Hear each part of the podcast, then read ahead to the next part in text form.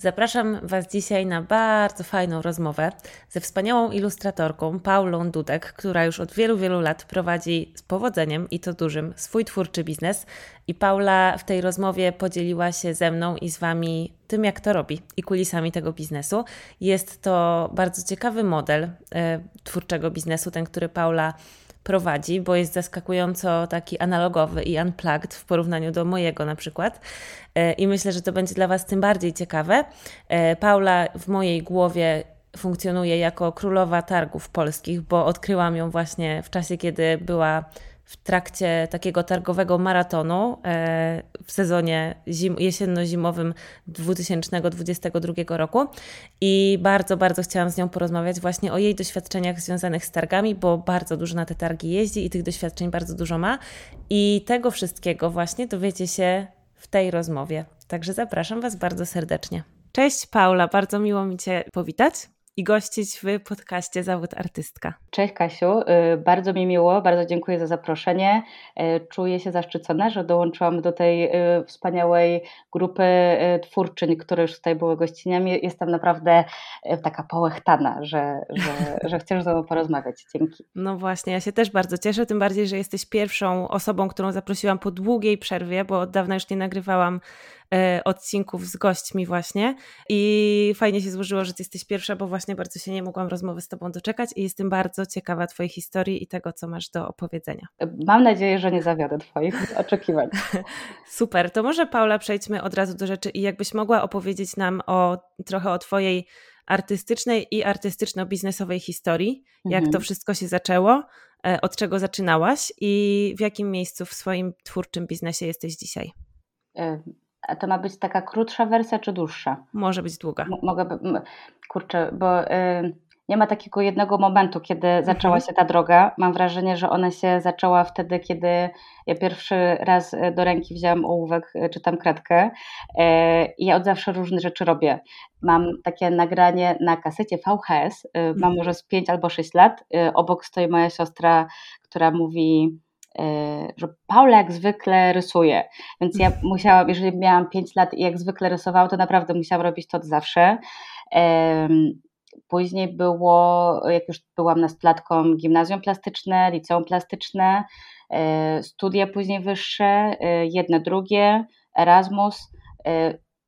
I ja oprócz zawsze tej edukacji artystycznej robiłam takie swoje rzeczy na boku. Teraz mi się przypomniało, że jak byłam w liceum, y, to robiłam w grudniu anioły z masy solnej. I jednego e, sezonu było to 20 aniołów moi rodzice są nauczycielami, gdzieś tam oni jej zanieśli do jakiejś tam pani dyrektor. E, inne panie nauczycielki zobaczyły, że e, ja robię, no one były ładne, takie czerwone, suknie miały złote skrzydła, no po prostu e, coś niesamowitego. I i, tak, I one się jakoś tam spodobały, i ja później w kolejnym roku, nawet mama mi przez parę dni pozwoliła nie chodzić do szkoły, tylko ja siedziałam w domu i lepiłam, lepiłam te anioły. Mhm. E, I i je jakoś tam wszystkie sprzedałam. Wow. I, o, I, od zawsze właśnie jakoś tak, e, no mam wielki szacun dla moich rodziców, bo oni od zawsze mi pozwalali pracować i uczyli mhm. mnie e, zarabiania pieniędzy. I wydaje mi się, że właśnie u mnie to zawsze tak szło dwutorowo, że z jednej strony edukacja, a z drugiej strony zawsze gdzieś tam te rzeczy e, do ludzi. Mm, to jest okropne słowo, no ale puszczałam, nie wiem, mhm. jest na pewno lepsze. No, dzieliłam się o tym, co, mhm. co robię z innymi, tak. Super. A to powiem Ci, że ja też mam taką historię i w ogóle o tym nie pamiętałam dopiero teraz, jak słuchałam Twojej. To mi się przypomniało, że ja w jakiejś wczesnej podstawówce robiłam w moim pokoju wystawy takich e, wycinanek. Nauczyła nas pani w szkole robić takie wycinanki, że składało się kartkę na kilka razy i później się wycinało w tym wzorki takie jakby kurpiowskie, takie mhm, wiesz, tak, jakieś tak. łowickie, coś takiego. I mi się to strasznie podobało. Ja narobiłam tych yy, wycinanek i porozwieszałam je na ścianie u mnie w pokoju i sprzedawałam je za 20 groszy. Tata ode mnie kupiła na przykład. No to Więc jednak żyłka biznesu artystycznego w nas była od zawsze. Tak, ja teraz sobie kolejną rzecz przypomniałam, że miałam może z 8 lat i z moją siostrą e, przygotowywałyśmy spektakle dla naszych mhm. rodziców. Ja byłam odpowiedzialna za scenografię, za kostiumy. E, moja siostra była no, chyba jedyną aktorką na tej scenie, chociaż ja też ja, ja, ja grałam na jakichś takich cymbałkach, jakieś takie jingle mhm. na początek i, i taki rodzice też mieli, musieli bilety kupić, żeby ten spektakl mhm. zobaczyć i to te bilety nie były wcale tanie, bo chyba po 5 zł kosztowało to w tamtych wow. czasach, to wiesz, to było dużo, dużo hajsu. To się e, ceniłaś. tak, tak, ale jakie to były występy, słuchaj, no, rewelacja. Domyślam no, się, wyobrażam sobie. Tak, tak. No właśnie, to jest niesamowite. I dobra, że w nas e, od po prostu, e, jak to ktoś ma pasję, to przeważnie ona się już w dzieciństwie jakoś tam ujawnia, nie? I do czegoś jakiś taki zapał. Y, tak, tak, tak. Mój dziadek, y, jak byłam w szóstej klasie, zauważył, że, że chyba trochę lepiej niż innym wychodzi to rysowanie i, i malowanie. Zapisał mnie wtedy na kurs taki, ale przygotowywawczy do, mhm. do, do gimnazjum plastycznego. No i Kasiu, ja, ja totalnie wsiąkłam. Jak pierwszy raz weszłam do, do tego budynku i zobaczyłam mhm. ceramikę, zobaczyłam mozaiki na ścianach, obrazy, rzeźby, E, tych takich kolorowych ludzi, to ja wiedziałam, że to jest miejsce, do którego ja absolutnie muszę przynależeć mhm. i, i, i ta jakaś taka magia tej szkoły, dziwni prowadzący, coś tacy oderwani, e, ja, ja, ja wiedziałam, że, że muszę tam być. E, no i ta edukacja, znaczy ja mam oczywiście teraz z perspektywy czasu wiele ale do, do mhm. tego, jak ta szkoła wyglądała jedna, druga, trzecia, ale chyba nie, nie, nie wymieniłabym tego okresu na żaden inny z koleżankami w liceum e, chodziłyśmy na ciuchy, kupowałyśmy bardzo dużo różnych ubrań, przerabiałyśmy je, szyłyśmy swoje rzeczy, robiłyśmy właśnie bardzo dużo ceramiki. E, szkoła wysyłała nas na plenery rzeźbiarskie za granicę. Byłam kilka tygodni we Francji na takim stażu ceramicznym i może nie mam podstaw z fizyki ani chemii, takie jak nasi mm -hmm. równolatkowie, ale mm -hmm. no, bardzo, bardzo dużo wspaniałych rzeczy przeżyłam dzięki właśnie wyborowi, y, który tak trochę nieświadomie podjęłam w wieku 12 lat, właśnie wtedy, kiedy poszłam na ten kurs. Mm -hmm. No, Super. Później już nie było odwrotu. Pięknie. A powiedz, y, jak w którym momencie zaświecił Ci się właśnie taki pomysł, po już powiedzmy ukończeniu studiów, czy może to tak mhm. płynnie przeszło, żeby zacząć właśnie tak na poważnie na swojej sztuce zarabiać i zrobić z tego biznes? No to były dwie rzeczy bardzo istotne. Muszę jeszcze opowiedzieć o mojej pierwszej pracy takiej poważnej. E, na piątym roku studiów zatrudniłam się w Złotych Tarasach. E, sprzedawałam e, w sklepie jubilerskim i było to potworne doświadczenie. E, praca na zmiany, e, praca e, no w takim akwarium, my to z koleżankami, z którymi tam pracowałyśmy, mm -hmm. na tym mhm. polegała, że wszystkie trzy ściany dookoła były szklane, mm -hmm. a mhm. za mną, za plecami było lustro, więc byłam cały czas na takiej, mm -hmm. do, do każdy mógł sobie mnie dokładnie obejrzeć. E, przed świętami była ta sama playlista w każdej godzinie e, mhm. puszczana, znam po kolei, wiedziałam jakby co zaraz nastąpi następnego. Mm, no i był ten, ten układ, e, szef, pracodawca i ja podwładny. No i mhm. okazało się, że ten układ jest bardzo trudny dla mnie, że ja się w tym jakoś nie odnajduję zarabiałam tragicznie. Ja do tej pory pamiętam, że zarabiałam 1340 zł za mhm. miesiąc pracy. E, no, no, mm, moment, kiedy skończyłam studia, e, rzuciłam tą pracę e, i zdecydowałam, że nigdy nie mogę wrócić do tego samego miejsca, że muszę zrobić wszystko, żeby być sama sobie okrętem, żaglem, e, co tam się mówi jeszcze? Sterem. Sterem, dokładnie, sterem. E, I to tak, to, to, ten jeden rok tak bardzo mnie kosztował dużo, że stwierdziłam, mhm. że, że no newa Ewa, nie, nie, nie mogę wrócić do, do takiego układu. A w międzyczasie, jeszcze w czasie studiów, zaczęłam chodzić na pierwsze targi. Mhm. Chodziłam na targowisko mam wrażenie, że od drugiego roku studiów. Mhm. Mm, wtedy ta impreza działa się jeszcze na dziedzińcu Akademii Sztuk Pięknych w Warszawie. Mhm. E, każdy jakoś tam musiał obciążać kamieniami swoje prace, e, mhm. bo wszystko fruwało. E, nikt nie miał żadnych takich profesjonalnych stanowisk. Dopiero po latach Akademia przeniosła tą imprezę na do Arkad Kubickiego na Zamek mhm. Królewski i tam już było zupełnie inaczej ale ja tak miałam takie porównanie, że w Złotych Tarasach przez miesiąc zarabiam tyle, a mhm. na targach y, mogę sprzedać kilka grafik i mhm. zarabiam właściwie tyle samo. Mhm. Y, I, no i od zawsze mam wrażenie, że byłam raczej takim pracowitym człowiekiem, mhm. zawsze gdzieś tam starałam się brać różnego rodzaju zlecenia. Y, I tak, i w momencie, kiedy skończyłam studia, wiedziałam, czego na pewno nie chcę, czyli tej pracy u kogoś, y, i wiedziałam, że mam jakieś możliwości, żeby żyć z mojej sztuki. Mhm. I, no i taki z, no z dużym powodzeniem robię to od 10 wow. lat. Mhm. Wow, tak. to nie wiedziałam, że aż tak długo. Gratulacje. No jestem już staruszką. Okej, okay. a jak już tak mówisz dużo o tych swoich, o, o swojej uczelni, to powiedz, bo nie wiem, e, co, co, studiowałaś i na właśnie jakiej uczelni? Skończyłam dwa kierunki na dwóch uczelniach. Na początku nie dostałam się do Warszawy. E, to było moje marzenie, żeby studiować e, mhm. grafikę na SP, specjalizacja ilustracja. Mhm. Niestety, no to też takie było bardzo ważne doświadczenie w moim życiu, takie, które mnie trochę złamało. No nie dostałam się za pierwszym razem, musiałam zostać w Częstochowie, mieszkać dłużej rok z rodzicami, moje koleżanki wszystkie wyjechały, e, zostałam sama. E, i miałam takie bardzo silne postanowienie, że, że, że, muszę do tej Warszawy się dostać.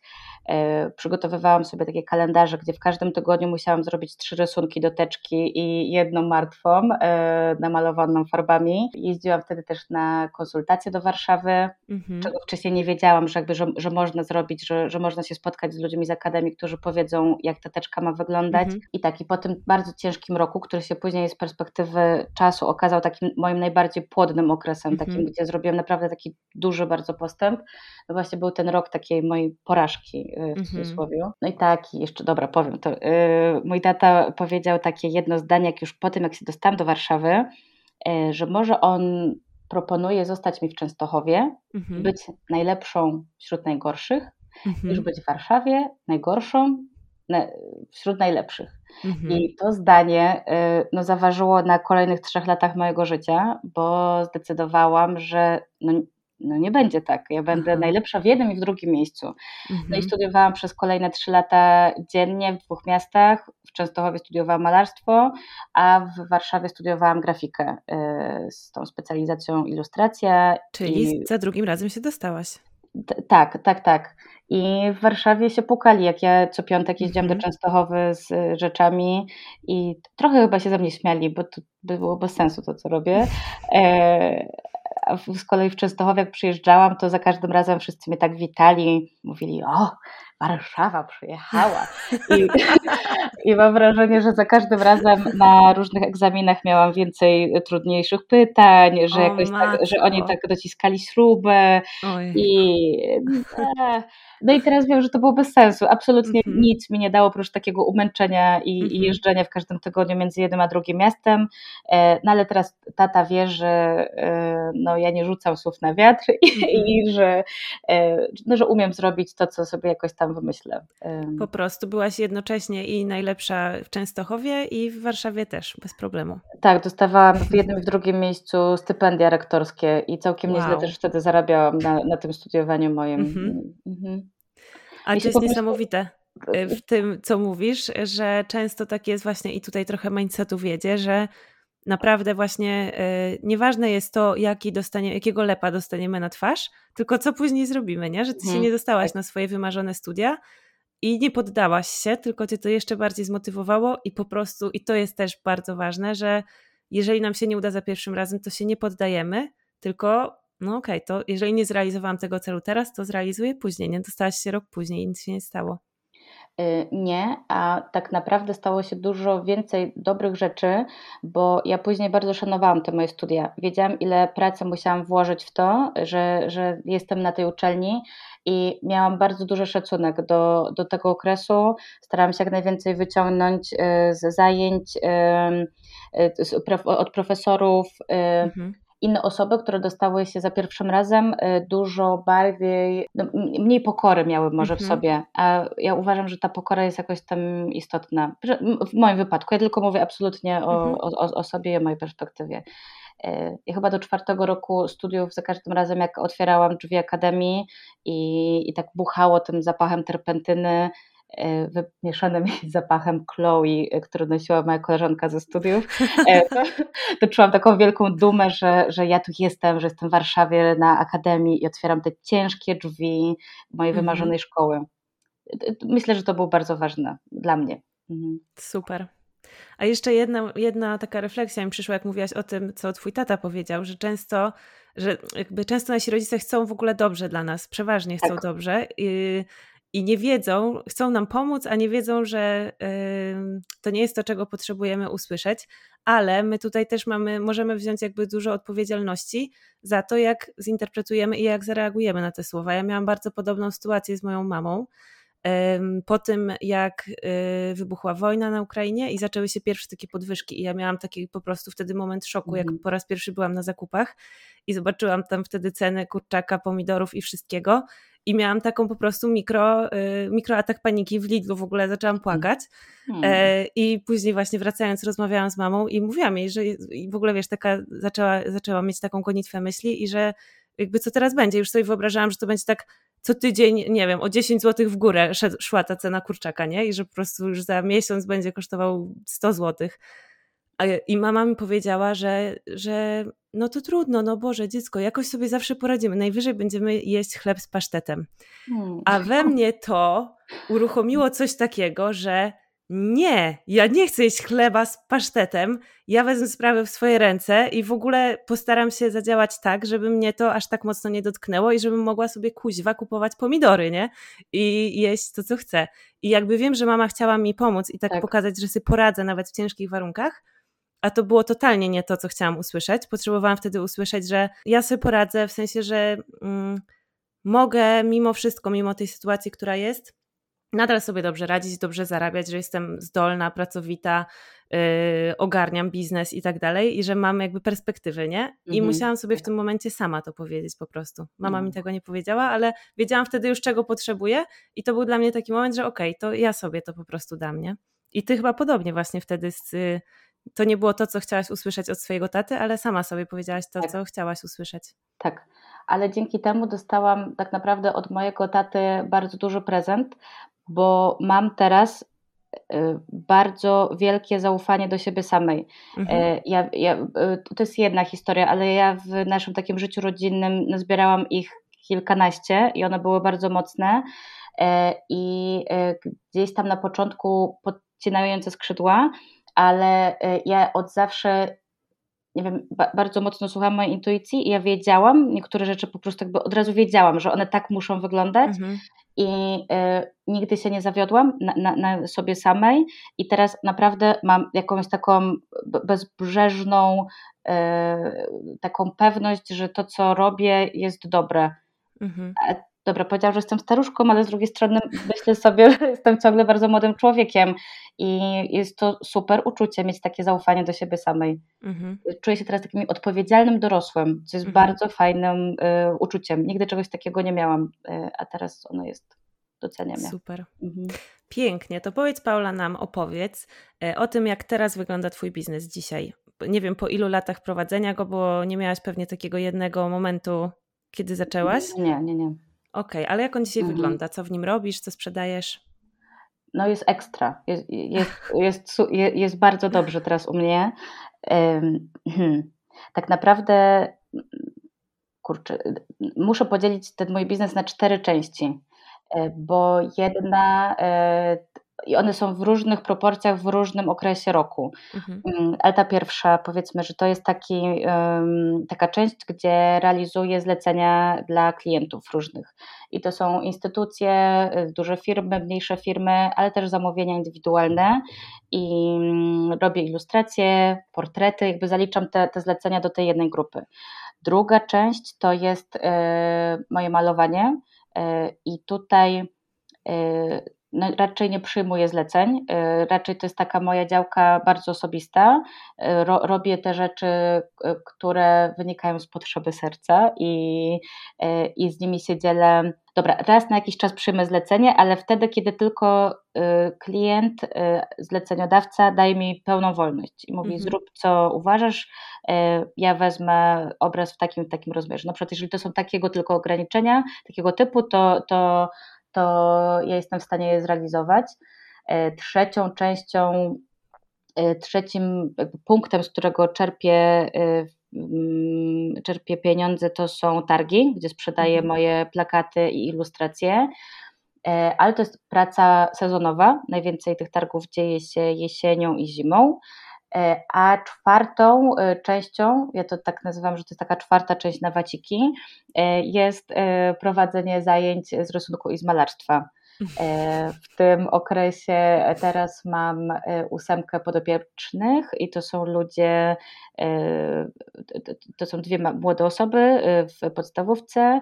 Mam dwie studentki, człowieka, o którym już wcześniej wspomniałam, Wojtka, programistę i dwie starsze moje koleżanki. Już teraz, bo wcześniej oczywiście się nie znałyśmy, ale Monika przyszła do mnie na zajęcia taki wakacyjny kurs malowania w zeszłym roku, no i do tej pory chodzi, jesteśmy teraz w takiej komitywie, nawet mogę powiedzieć przyjaźni z Moniką i okazało się, że bardzo to lubię, e, że, mhm. że akurat w, tej, w, tej, e, w tym, to nie jest udzielanie korepetycji, ale uczenie ludzi malarstwa jakoś bardzo się spełniam. Chyba gdzieś to tam też mam we krwi. Moja cała rodzina to są pedagodzy, y, rodzice, babcia, ciocia jedna, ciocia druga, kuzynka. Y, ja w międzyczasie też na studiach y, w Warszawie skończyłam kurs pedagogiczny i gdzieś tam jakby od zawsze gdzieś tam mnie ciągnie do, do tej edukacji. I mam wrażenie, że też taki mój tydzień i moje prac, moją pracę, bo ja pracuję z domu, Mhm. E, jakoś to tak porządkuję. E, jak wiem, że we wtorki na przykład mam trzy, trzech kursantów pod rząd, to e, rano zawsze sprzątam, nakładam makijaż, ubra, ubieram lepsze ubrania i czuję, że jest taki jakiś, nie wiem, większy porządek jakiś taki mam dookoła mhm. siebie i lubię, naprawdę lubię te momenty, kiedy oni do mnie przychodzą. Fajnie, fajnie, fajnie to brzmi. A co tak najbardziej właśnie kochasz w tym swoim biznesie? Nie, no nie chodzi mi koniecznie o to, które zajęcie, tylko może coś, co on ci daje?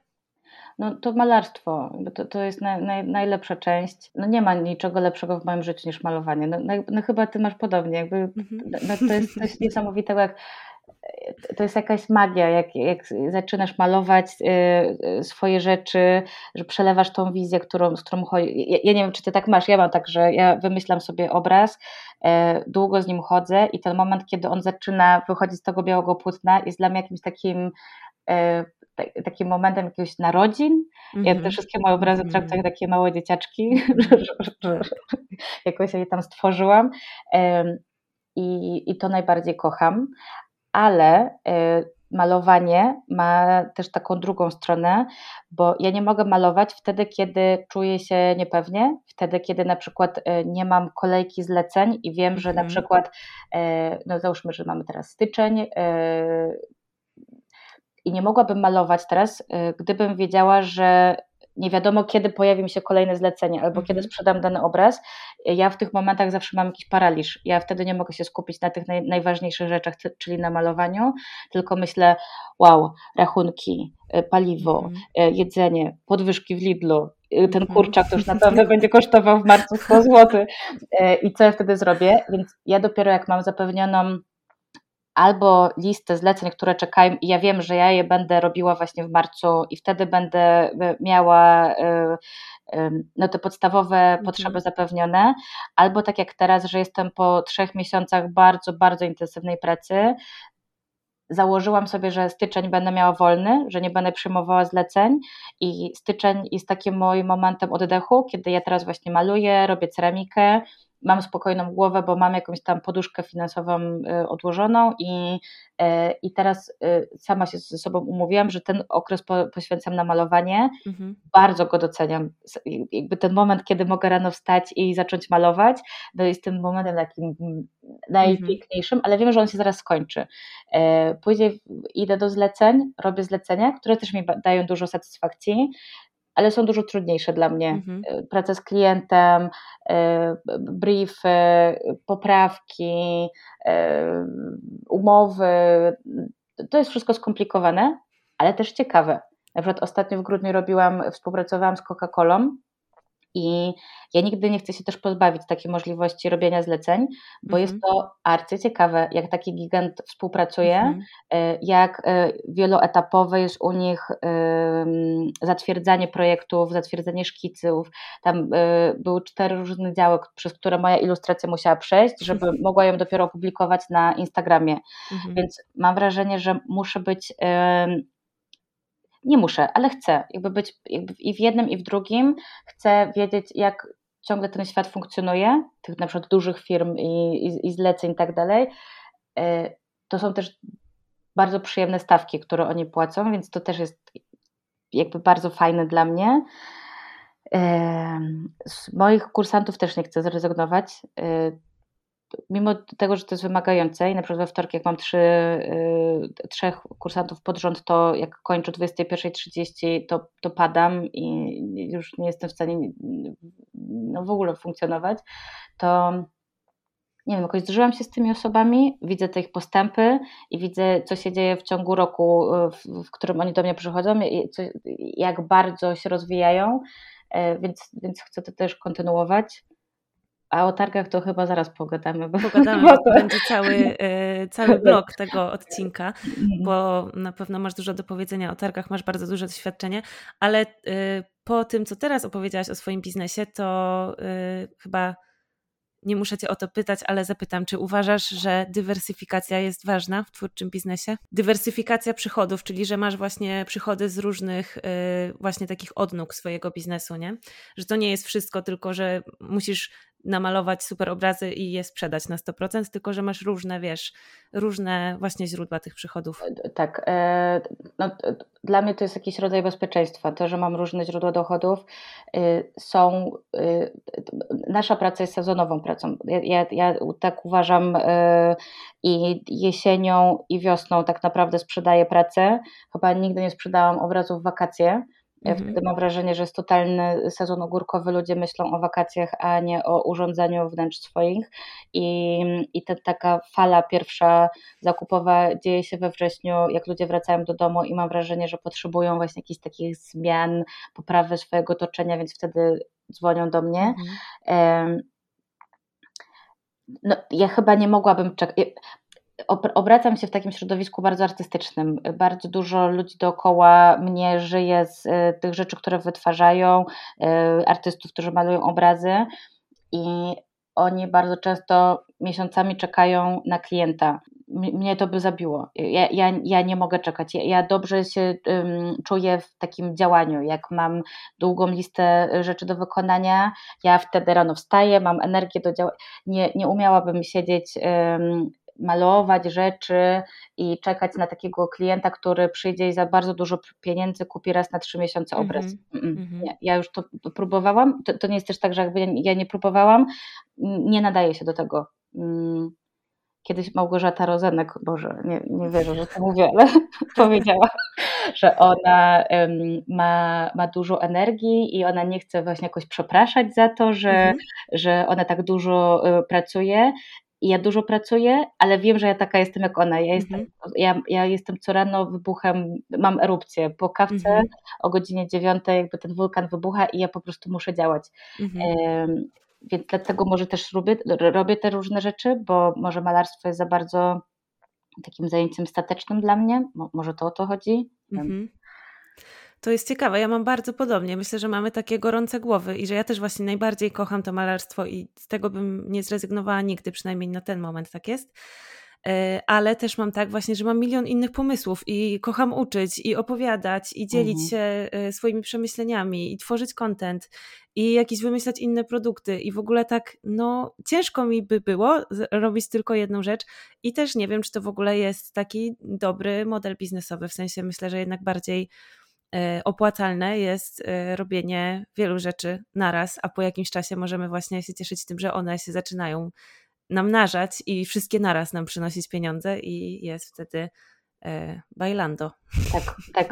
Ja od dwóch lat e, zapisuję sobie każdy przychód e, z różnych e, działań i to jest bardzo, bardzo nierówne bardzo. Mhm. W każdym miesiącu jest zupełnie inaczej. Te, te e, wide, nie widełki, te, te, te sumy są tak różne, że dopiero po sumowaniu dają one jakąś taką zadowalającą kwotę, e, ale czasem jest tak, że no właśnie nie ma w żadnym miesiącu targów i wtedy mhm. no, y, inne, w związku z tym, że czas poświęcam na inne dziedziny y, tej, tej mojej działalności, no to w jakiś tam sposób jakby mogę kontynuować y, to życie życie na moim wysokim poziomie. Mm -hmm. No żartuję, ale, ale, nie piję szampana codziennie rano, więc to, to nie jest jeszcze temat. Nie, znowu to był żart. Nie, nie, nie, dobra. Ale żyjesz ze swojej sztuki i ze biznesu, który sama stworzyłaś na tak. podstawie tak. swojej pasji i to już jest bardzo duże osiągnięcie, nie? Tak, tak, tak, e, tak. Mhm. Tak. Super. To jeszcze zanim przejdziemy do gadania o targach, to zapytam Cię, bo w sumie właśnie tak, też mi się takie pytanie pojawia, jak Ciebie słucham. Gdzie Cię znajdują Twoi klienci? Bo masz też bardzo różne typy klientów. Masz klientów, którzy tak. kupują obrazy, masz klientów właśnie korporacyjnych, którzy zamawiają ilustracje, yy, takich pojedynczych, którzy zamawiają ilustracje. Jak to u Ciebie wygląda? Gdzie oni Cię znajdują? Jak Ty się promujesz i docierasz mhm. do nich? Mm no, faktem jest, że ja nigdy nie szukałam żadnej pracy. No, może oprócz tej pierwszej w Złotych Tarasach, nigdy nie wysłałam żadnego portfolio nigdzie. Nie, nie, nie robię tego. E, nie, nie wiem, jak to się robi. Mam, mam takie szczęście, że, że ci ludzie sami do mnie przychodzą.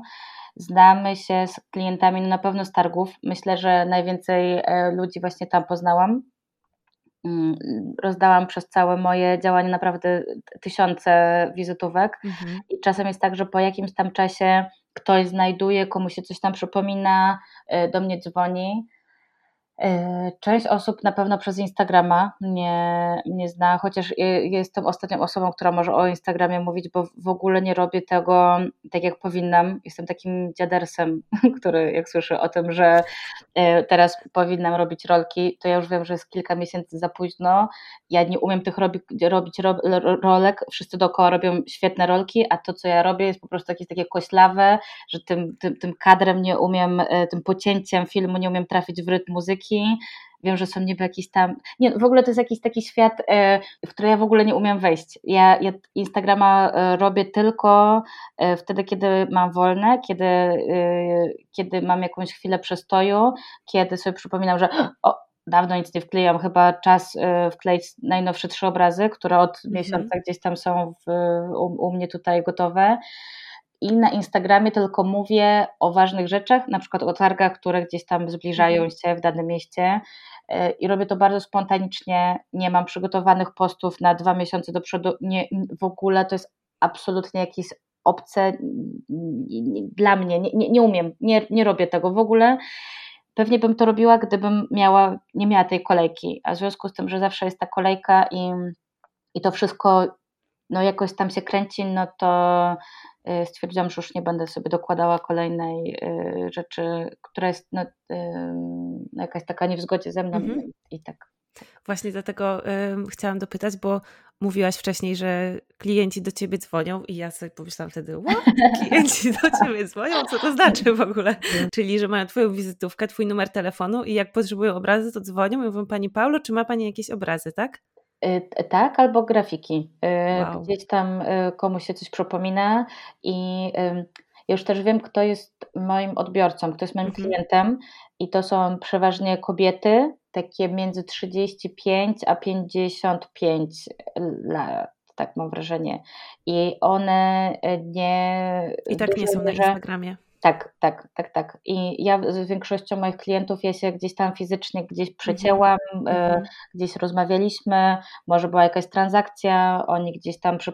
bardzo często mam takie sytuacje, że ktoś do mnie pisze maila albo właśnie dzwoni i mówi, że mam e, jedną pani grafikę, potrzebuję drugiej, mm-hmm. albo teraz jest moment, żeby dokupić trzecią część tryptyku mhm. Tokarczukowej. Mm-hmm. I gdzieś tam ludzie też wracają po targach, bo sobie coś zmierzą, bo coś sobie przypomną, bo mają uroczystość w rodzinie i potrzebują prezentu, y, więc y, ja kurczę, no nie wiem, tak śmiem twierdzić, że jakieś 80% ludzi, y, no ja poznałam po prostu mhm. w targach. Mhm. Czasami dostaję takie pytania o to, jak się promować, jeśli nie przez Instagram, bo jakby ja tego głównie uczę, bo sama to po prostu mhm. robię i ten model znam.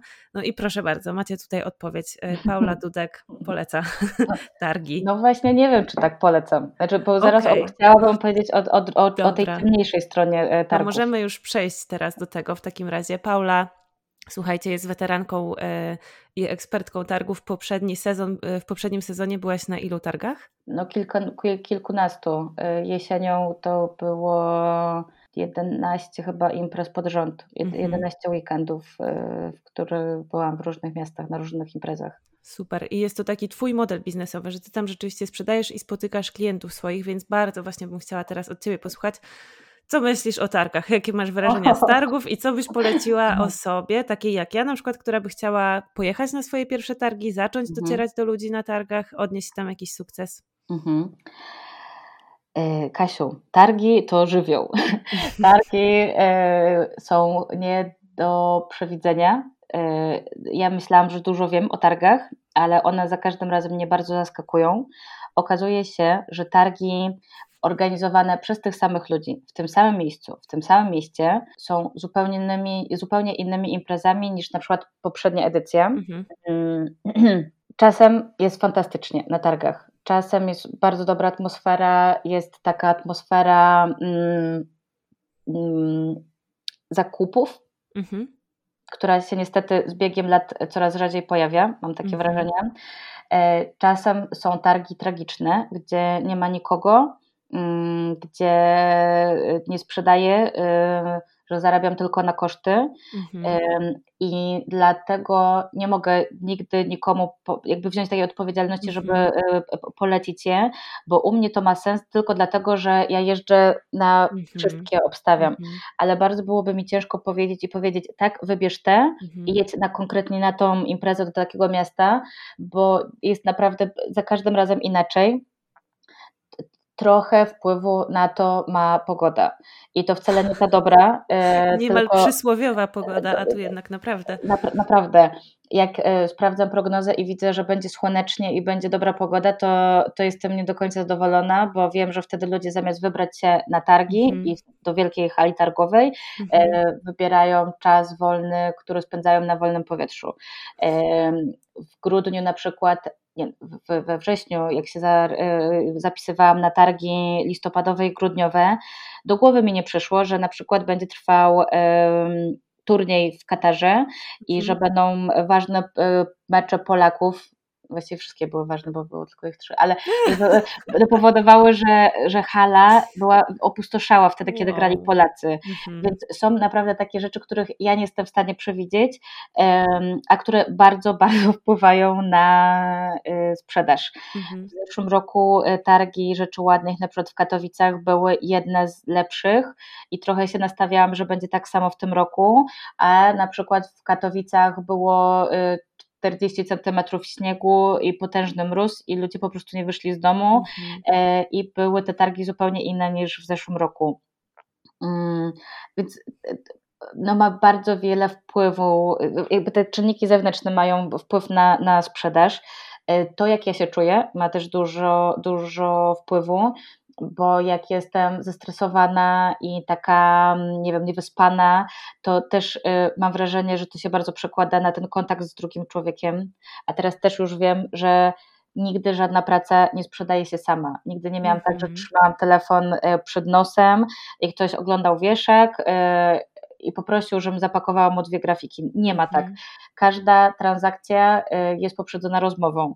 Jak ja jestem taka, nie wiem, w dobrym humorze, właśnie wcześniej rano nie zdenerwowałam się, a ja się dość często denerwuję, bo, bo targi są jakby ciągle mnie bardzo tak emocjonują, gdzieś tam jakby mhm. wyrzucają mnie na jakąś taką orbitę y, stresu, nawet ostatnio z Martą z Trzask Ceramics o tym rozmawiałyśmy, że kurczę, robimy już tyle lat te targi, a za każdym razem te emocje są jakieś takie niesamowicie mm. mocne i one wcale nie bledną z biegiem lat, tylko one tak mhm. jakby trochę, jakby zawsze tak trochę jakby mocniejsze robią. Ja, ja, ja, ja tak mam. A masz jakieś takie swoje podejście w takim razie, bo tu mnie zaskoczyłaś tym, że ja sobie targi wyobrażałam tak, że ty głównie stoisz i właśnie wiesz, pakujesz ludziom i sprzedajesz, ewentualnie tam się witasz z ludźmi, którzy cię znają z internetu na przykład albo coś, a nie, że to jest taka jeszcze, wiesz, rozmowa sprzedażowa, że ty musisz jeszcze komuś sprzedać ten produkt. I jak do tego Chyba. podchodzisz? Jak ty to robisz?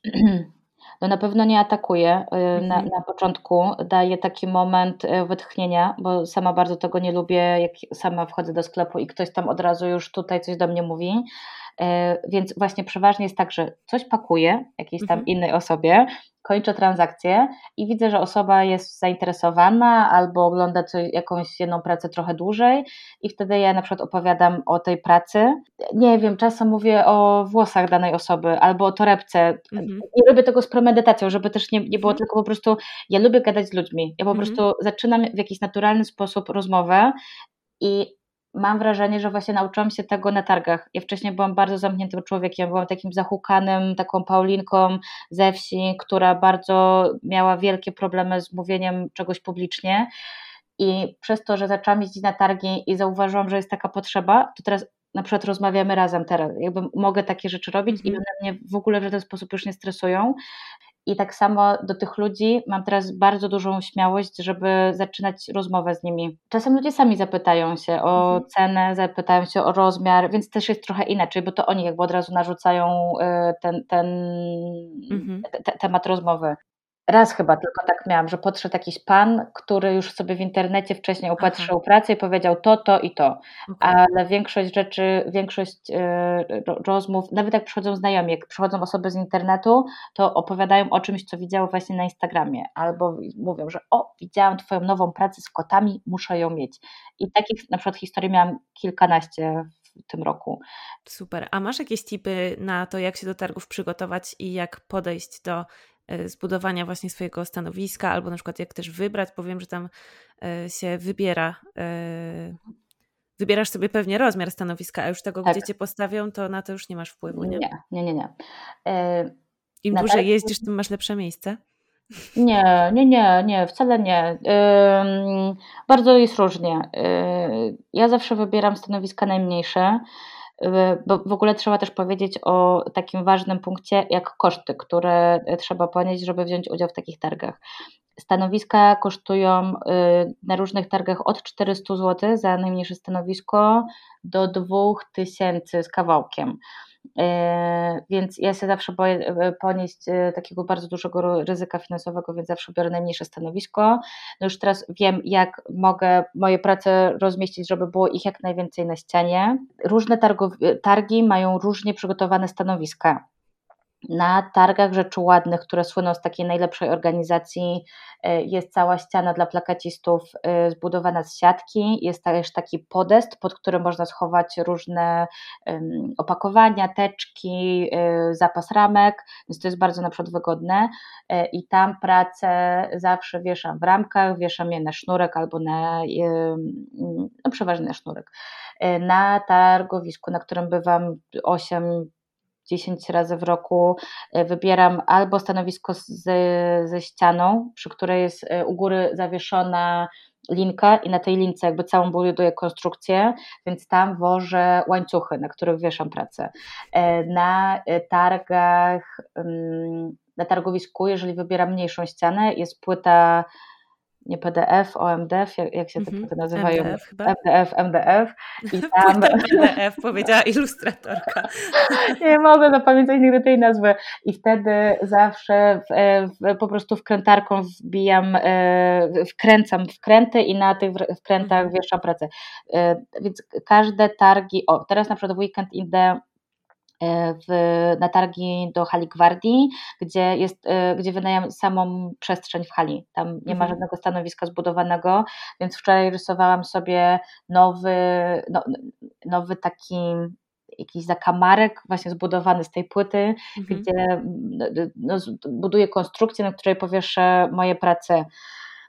Na targach plakatów w domu braci Jabłkowskich do, do dyspozycji były tylko ściany, do których nie można nic było wbijać, więc zbudowałam sobie kilka lat temu takie drewnianą, drewnianą e, konstrukcję, do której, którą opieram o ścianę, a dopiero na, na tej e, konstrukcji wieszam ramki. Mhm. Więc jest bardzo różnie. Ja mam cały warsztat w aucie, nie, nie wyciągam w ogóle tego, wożę właśnie łańcuchy, yy, młotki, wkrętarki, trytytki, trytytki, nie wiem, to, to też jest trudna nazwa, woże, gwoździe, taśmy, po prostu to jest taki ca cały wielki wór IKEA, mhm. który zawsze mam przy sobie i wtedy, kiedy go potrzebuję, właśnie jakiś tam, jakiegoś przedmiotu, to, to zawsze mam to pod ręką. Niesamowite. A to jest tak, że ty y, zapisując się i wykupując sobie miejsce na targach, dostajesz informacje dokładnie, co będziesz miała do dyspozycji, czy musisz mieć, być przygotowana na wszystko albo nic i po prostu działać na spontanie? Bardzo różnie. Ja y, jeszcze raz wspomnę o targach rzeczy ładnych, które są bardzo dobrze przygotowane. Y, każdy dostaje uczestnik bardzo przernego maila, gdzie jest wszystko opisane i tam doskonale też w związku z tym, że byłam kilkanaście razy na, na, na tych targach, to wiem, y, co mnie czeka, ale na przykład teraz jesienią byłam pierwszy raz na targach w Krakowie, y, targi się nazywały Nówka Sztuka ja do momentu, do, do, w którym nie weszłam do budynku, gdzie były targi, ja nie wiedziałam, jakie będę miała stanowisko, co mnie czeka, więc no, y, teraz już wiem, że włożę wszystko, mhm. bo, bo, bo, bo, bo, bo, nawet czasem na tych targach rzeczy ładnych okazuje się, że na przykład sąsiad czegoś potrzebuje, więc y, ja po prostu zawsze to mam przy sobie. Mm. Cena stanowiska to jest jedna rzecz. Druga, drugi koszt, całkiem istotny, to y, spanie. Y, ja no dość dużo teraz pojeździłam y, i okazało się na przykład, że Wrocław ma bardzo drogą bazę hotelową, więc prawie tyle samo co za stanowisko zapłaciłam za jakiś pokój w obrzydliwym hostelu z łazienką gdzieś tam na korytarzu nie mogłam spać w nocy, bo pode mną spali licealiści, co się też później przełożyło na to, że byłam niewyspana, miałam nie najlepszy humor na targach, e, czułam większe zmęczenie, co się też przełożyło. Nas przecież rozumiesz, jakby mhm. już teraz wiem, że też muszę dbać o, o swój komfort i spać e, w jakimś takim e, no, pokoju w miarę wygodnym, o tak. Mhm. Do tego zawsze doliczam benzynę, do tego doliczam koszty druku i do tego doliczam koszty ramki. Mhm. E, przed e, pierwszymi targami w tym sezonie jesienno-zimowym e, we Wrocławiu jak jechałam na targi, policzyłam sobie, że wydałam na to wszystko 7,5 tysiąca, żeby w ogóle wziąć udział w tych targach. I ta, ta kwota jakoś mnie tak sparaliżowała, mhm. bo no, można sobie jakoś łatwo policzyć, ile trzeba prac sprzedać, żeby na same te koszty zarobić. Mhm. Jest to bardzo duża ilość y, grafik. Do tego ja targi liczę zawsze jako cztery dni pracy, bo oprócz soboty i niedzieli, gdzie faktycznie jestem na, obecna na, na, na targach i cały dzień handluję, no to piątek poświęcam na dojechanie na targi i budowę stanowiska, wydaje mi się, że tak 3-4 godziny zawsze muszę poświęcić, żeby mhm. zbudować tą moją przestrzeń wystawienniczą. W niedzielę po targach, które się kończą o 18 albo o 19, znowu trzy kolejne godziny pakuję rzeczy mhm. i to jest najgorszy moment y, targów, bo zawsze jestem wtedy mega zmęczona, a muszę tak spakować rzeczy, żeby one się nie zepsuły, nie uszkodziły w mhm. czasie transportu. Ramki są bardzo delikatne, więc każdą muszę opakować, wszystko muszę zawsze zanieść do auta. Y, już teraz też umiem pakować odpowiednio, y, ale wcześniej y, ileś naście albo ileś dziesiąt rzeczy sama zepsułam, bo je źle zapakowałam, źle je ułożyłam, więc to jest taki moment zawsze taki najtrudniejszy. I, y, no i po takim całym maratonie, jak kończę pracę 21-22, nie jestem w stanie wrócić do Warszawy. Y, mhm. Nie, nie, to jest za bardzo niebezpieczne, więc zostaję na kolejną noc w danym mieście i dopiero w poniedziałek wracam do siebie. Więc to jest kolejny dzień, który zużywam, no taki no trochę bez sensu, no ale no, no, no, no tak to wszystko tak. wygląda. Więc, A robisz to wszystko sama, czy masz ze sobą jakiegoś pomocnika? Wiesz co, w Warszawie jak jestem, to pomaga mi mój chłopak e, i w Warszawie ja się tak bardzo też nie, mm, jakby to szybciej wszystko trwa, tak. E, bo robimy to w piątek wieczorem po pracy, mhm. w niedzielę to pakujemy, wracam do siebie normalnie do, do mhm. domu, do, do, do łóżka mojego normalnego, ale jakoś nigdy nie mam serca, żeby go prosić, żeby po swojej ciężkiej pracy, którą wykonuję w tygodniu, jechał jeszcze w piątek po swojej pracy ze mną, e, w weekend, żeby jakoś tam ze mną był na stanowisku. To jest potwornie męczące. Te targi to jest mhm. naprawdę jak Voldemort, wysysacz, nie, kto był, kto był wysysaczem energii w, w Harry Potterze? Ja za bardzo nie, nie, nie, nie czytałaś, kurczę, nie pamiętam. E, dementorzy, o dementorzy. To, to targi to, są, to jest taki dementor, który wysysa energię i, e, no i jakoś sobie nie wyobrażam, żebyśmy wracali w nocy w niedzielę o 12 czy o 1 w nocy i żeby on w poniedziałek szedł do swojego biura do mhm, pracy. No Więc e, ja, ja, ja to robię sama, to jest moja praca. E, ja też jestem nieprzyjemna, jak buduję te targi dla niego. Taka jest prawda, że wymagam od niego, żeby przewidział moje ruchy trzy, trzy kroki przede mną i żeby sczytywał z moich myśli to, co ja gdzieś tam mam w głowie i dla bezpieczeństwa naszego związku, jakby robię targi po prostu sama. E, I, I tak jest chyba najlepiej. Tak, tak. Mhm. No to rzeczywiście z tego, co opowiadasz, wychodzi cała prawda, że to jest e, ogromna, ogromne przedsięwzięcie i ogromna ilość energii. Ja z moją energią, bo ja jestem też pracowitym człowiekiem, ale ja mam coś takiego, że nie mam tak dużo energii właśnie a jak z siebie tak dużo wydam, tak jakbym pewnie mhm. wydała na takich dwudniowych targach, włącznie z dojazdami i budowami czterodniowych, y, no to później ja tydzień y, jestem dętką. Mhm. I y, y, tak, y, ja na początku właśnie y, y, tym Wrocławiem się tak załatwiłam, że w poniedziałek jak wróciłam, to dostałam jakieś potwornej migreny, chyba nigdy mhm. czegoś takiego nigdy nie miałam i w poniedziałek płakałam ze, ze, ze zmęczenia i w ogóle z mhm. takiej niemocy i później chyba za trzy dni do siebie dochodziłam ale mam wrażenie, że z tymi targami trochę jest jak z, ze sportem, że ja się tak jakby roztrenowałam przez te, te trzy miesiące no, nie, nieustannej pracy i ostatnie targi w Katowicach to właściwie prawie tego nie poczułam i to był właśnie jedyny raz, kiedy po targach e, stwierdziłam, że wracam do Warszawy, że jestem mhm. jeszcze tak e, żywa, że, mhm. że zrobię. I przyjechałam o tej 12 e, w niedzielę do Warszawy i jeszcze chciałam się rozpakowywać. Stwierdziłam, że, że dobra, tego już akurat za dużo i w mhm. poniedziałek rano normalnie wstałam i zaczęłam pracować, więc mam wrażenie, że można się jakby do tego przyzwyczaić. Ale jest jeszcze jedna rzecz, o której nikt na Instagramie nie mówi, a która jest bardzo istotna, jeżeli chodzi o targi. Jest też tam e, taki bardzo duży ładunek emocjonalny, który osoby, które w jakiś sposób y, y, no, są wrażliwe, jakby odczuwają. Mhm. Bo na jednej przestrzeni y, jest setka, czasem dwie setki, czasem dwie pół setki twórców, którzy mają wielkie oczekiwania, pokazują swoje dzieciaczki, swoje cudeńka, nad którymi pracują całe, całe miesiące i czasem widzi się bardzo duży sukces, a czasem widzi się no niestety brak tego sukcesu. Ja jakoś jestem bardzo um, jakoś tak, na, ja, ja, widzę te złamane mhm. nadzieje mhm. i ja czasem mam tak, że ja po prostu w poniedziałek muszę sobie popłakać na, nad tym. Te dysproporcje pomiędzy jednym cool twórcą który ma bardzo dużo obserwatorów, a na przykład drugą osobą, która jest równie pracowita i robi równie piękne rzeczy, ale no nie ma tego fejmu, mhm. tego hypu.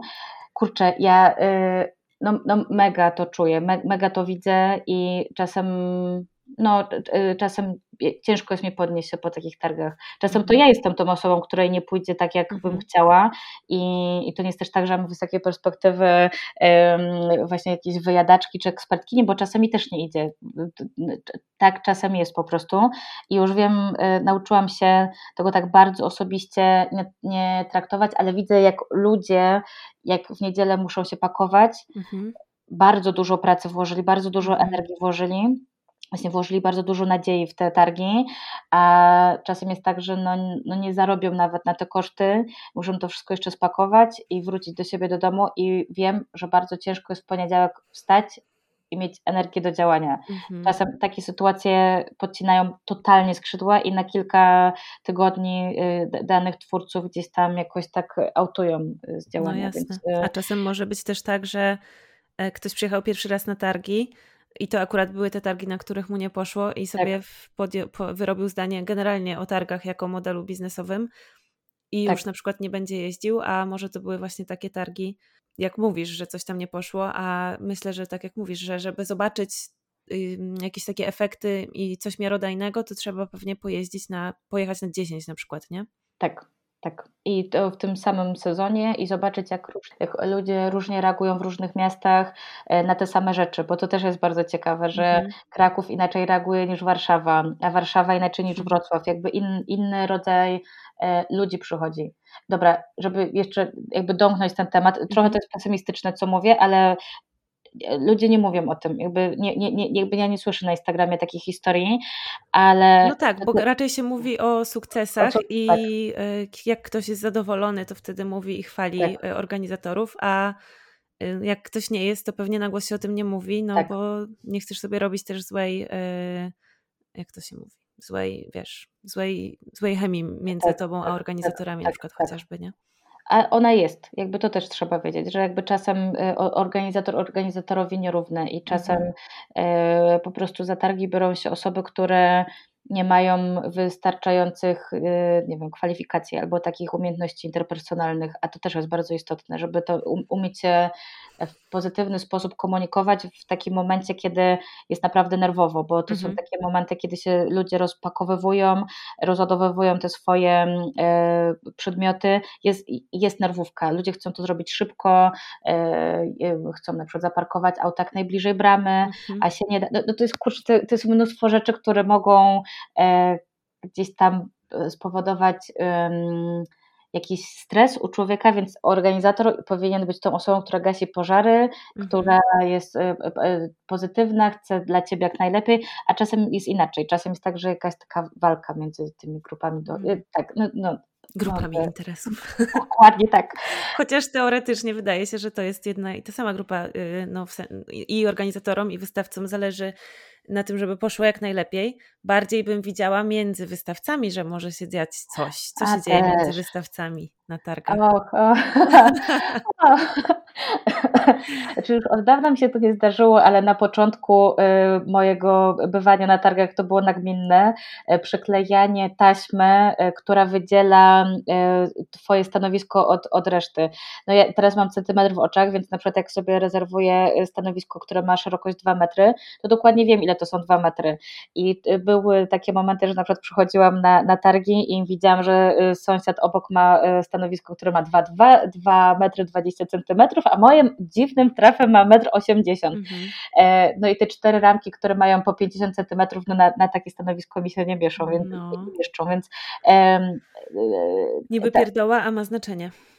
No i taką od razu taki kwasik na początku jakiś taki mhm. powoduje, no bo no ja zwracam uwagę e, w takich momentach i no i na początku tak, tak średnio. No tak. E, no czasem jest tak, że ktoś przez przypadek się potknie o na przykład karton ceramiki i pobije e, o sobie e, no, ileś tam naczyń, które ktoś przygotowywał na targi. Mi samej na przykład e, czasem no, wypadają, z, bo za dużo wezmę na siebie i jak idę 500 metrów z, z 30 ramami, to coś tam mi wypadnie i ja sama zniszczę sobie ramki Kiedyś e, spadła mi teczka, e, w której miałam bardzo dużo grafik i ona wpadła mi do kałuży i miałam ca cały nakład grafik e, zmoczony, więc no, dużo rzeczy się wydarzyło przez no, to. No ale faktycznie jeżdżąc tyle, ile ty jeździsz, to nie dałoby się tak, żeby się nic nie wydarzyło no, no nie, nie, nie ma bezkosztowych targów. zawsze coś tam się, się wydarzy. Ja też jestem bardzo często okaleczona, bo jak w czasie e, e, targowania sprzedaję ramki, otwieram kolejne i przygotowuję, e, jakby staram się zawsze mieć pełen asortyment, czyli mieć mhm. ramki w trzech różnych rozmiarach i zawsze to, to, tą lukę uzupełnić, e, jeżeli ktoś postanowi zabrać do domu pracę. I taki, to jest taka moja miara udanych targów, że jak krwawie, jak te opuszki palców mam poharatane od otwierania ramek, to znaczy, że było git. A jak krwawie, to, to takie te targi były są-są. Ale jeszcze, jakby ciągle nie powiedziałam o tej jeszcze tej jednej mhm. pesymistycznej wizji, którą ja mam. Mhm. Mam wrażenie, że targi e, no, się kończą. Mhm. E, że targi w Warszawie e, no, odbywają się jesienią w każdy weekend i czasem jest tak, że są dwie, trzy imprezy w tym samym czasie i po prostu w Warszawie jest rynek ultra nasycony. E, na targi przychodzą przeważnie i ci sami wystawcy, i ci sami odwiedzający. Mhm. Ja się z niektórymi osobami bardzo dobrze znam, bo ludzie podchodzą i co tydzień na przykład z niektórymi e, widzami się widzę e, i oni śledzą mnie na Instagramie i wiedzą, co się tam u mnie dzieje i przychodzą też i znają bardzo dobrze moją pracę. Ja nie jestem w stanie w każdym tygodniu przygotować nowej pracy, żeby czymś widza nowym mhm. zaskoczyć. I, I tak i mam wrażenie, że te moje warszawskie zawsze są dużo gorsze targi niż te wyjazdowe. Mhm. Mm, ale tam już w innych miastach w Polsce te targi też już od jakiegoś czasu trwają, więc pewnie ten efekt też niedługo nastąpi. Mhm. To, tak, to chciałam powiedzieć. Nie, nie, nie okay. chcę to być bardzo pesymistyczna, ale no, no, no, no, mówię o takiej mojej perspektywie i o tym, co, co ja zauważyłam już od jakiegoś czasu. Jasne, ale może być też tak w Twoim przypadku, że yy, skoro jesteś regularnie i ludzie też nie całkowicie się wymieniają, tylko jakaś tam część ludzi przychodzi nowych, a jakaś ciągle tych samych, no to już kto miał yy, od Ciebie coś kupić, z tych, którzy tam też przychodzą regularnie, to już może kupił.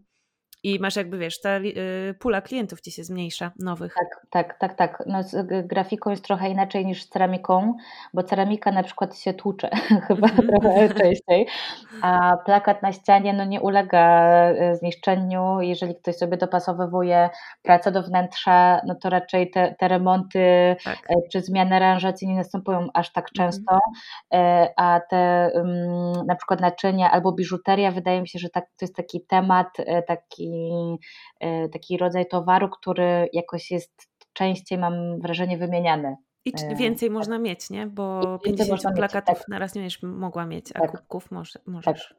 Chociaż mam takie e, klientki, które mają naprawdę potężne kolekcje moich rzeczy. Potężne. Naprawdę mhm. ja się bardzo dziwię, gdzie one mieszczą te wszystkie rzeczy. Bardzo to doceniam i jestem zawsze bardzo zadowolona, jak przychodzą po kolejną. Super. A powiedz właśnie mi jeszcze o tych ramkach. Jak ty organizujesz sprzedaż tych swoich plakatów? Bo coś, co u ciebie właśnie wyłapałam i mnie zaciekawiło, to to, że, że jeździsz właśnie z ramkami i pewnie mhm. zaobserwowałeś, że ludzie chcą kupować plakaty, grafiki oprawione nie żeby sami sobie oprawiać mieli? Mhm. Wiesz to ja, ja chyba trochę sobie sama e, e, podłożyłam kłodę pod nogę, bo tak e, ochoczo opowiadam o tych oprawionych pracach, że teraz mam wrażenie, że to jest jakiś rodzaj wymogu, Aha. który klienci mm, mają, mhm. że chcą już mieć gotową moją pracę w ramce. To nie jest też tak, że twórcy, którzy jeżdżą na targi bez ramek, nie sprzedają tych prac, bo w ogóle nie, ale no ja, ja, ja już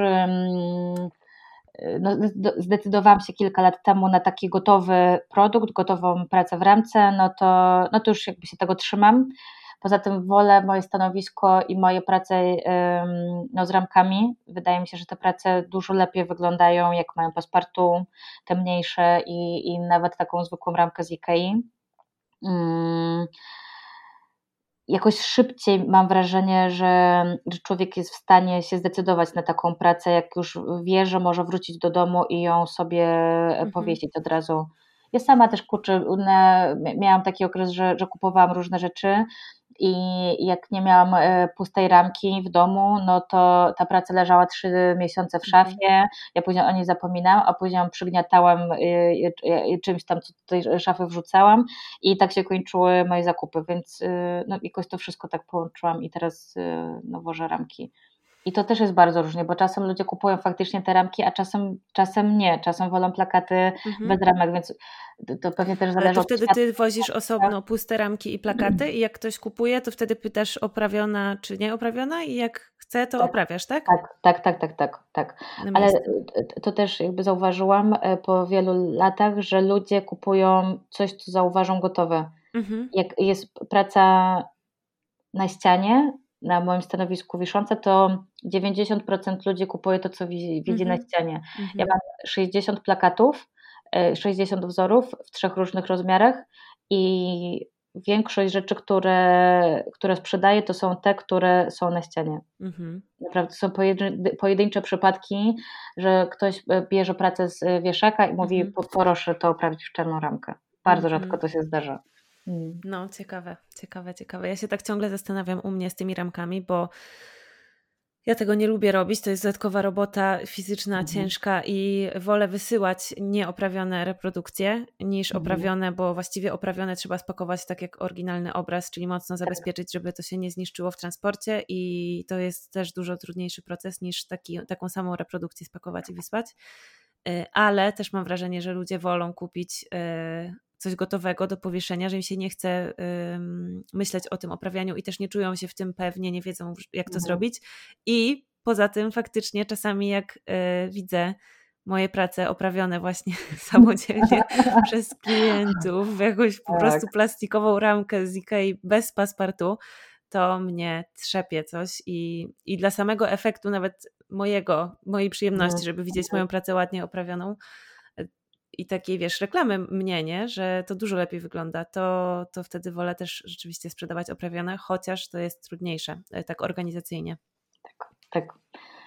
Też kilka razy klienci podesłali mi moje prace oprawione e, w ich stylu. Albo w antyramę tak. na przykład. O, taką po prostu. Ale czasem e, bardzo mnie zaskakiwali ludzie, bo to, co ja oferuję, no to jest prosta ramka dostępna mhm. E, w supermarkecie, nie supermarkecie, no w sklepie meblowym mhm. dużym, szwedzkim, e, ale czasem ludzie kupują grafiki i niosą je do ramiarzy, z którymi współpracuję, na przykład mhm. tutaj w Warszawie i moje prace czasem z takim świetnie dobranym pasportu, z jakąś taką ciekawszą ramą, one naprawdę mhm. wyglądają 100 razy lepiej niż to, co jakby ja oferuję na targach, mhm. więc y, absolutnie też y, mam takie historie pozytywne, gdzie ktoś tam no dobiera... Właśnie, czasem to zaskoczenie w drugą tak, stronę, pozytywną. Tak, tak, tak. Czyli może najlepiej jest zostawić po prostu wybór klientowi, czy chce, żebyśmy mu oprawiły mhm.